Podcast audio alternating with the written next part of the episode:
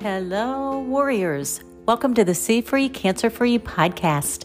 I'm Pamela, your host for all things positively cancer free. Today's quick tip is about fiber. I used to think that fiber was important only for my grandparents. Well, it's hard to believe, but I am a grandparent now. Actually, fiber is important at any stage of life. Let me explain. Getting the right amount of fiber, nutritionists say 20 grams per day, helps to regulate your BMs, your bowel movements. Fiber is a carbohydrate that does not break down in your gut, but it draws water into the colon, helping to gather more gunk and clean out your system. Studies show adults in America consume only 15 grams per day. Could this be why so many people are overweight?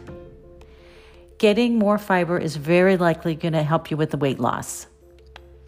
Studies that are very near and dear to my heart show that a diet in fiber rich foods, including supplements, gives you a 20% reduction in the risk of dying from colon cancer and a 15% lower risk of dying from another disease.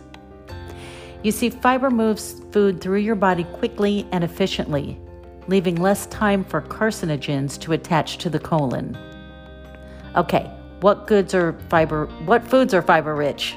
Whole grains, beans, oatmeal, edamame, berries, pears.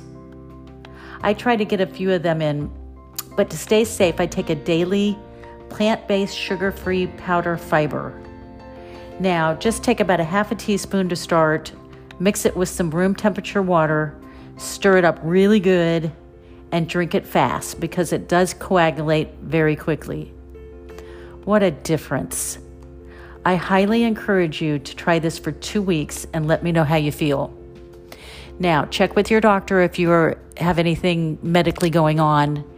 And please check out my website, C Free Cancer Free. That's the letter C, free, cancerfree.com. And check out the link to my favorite powder fiber and get your own. Until tomorrow, God bless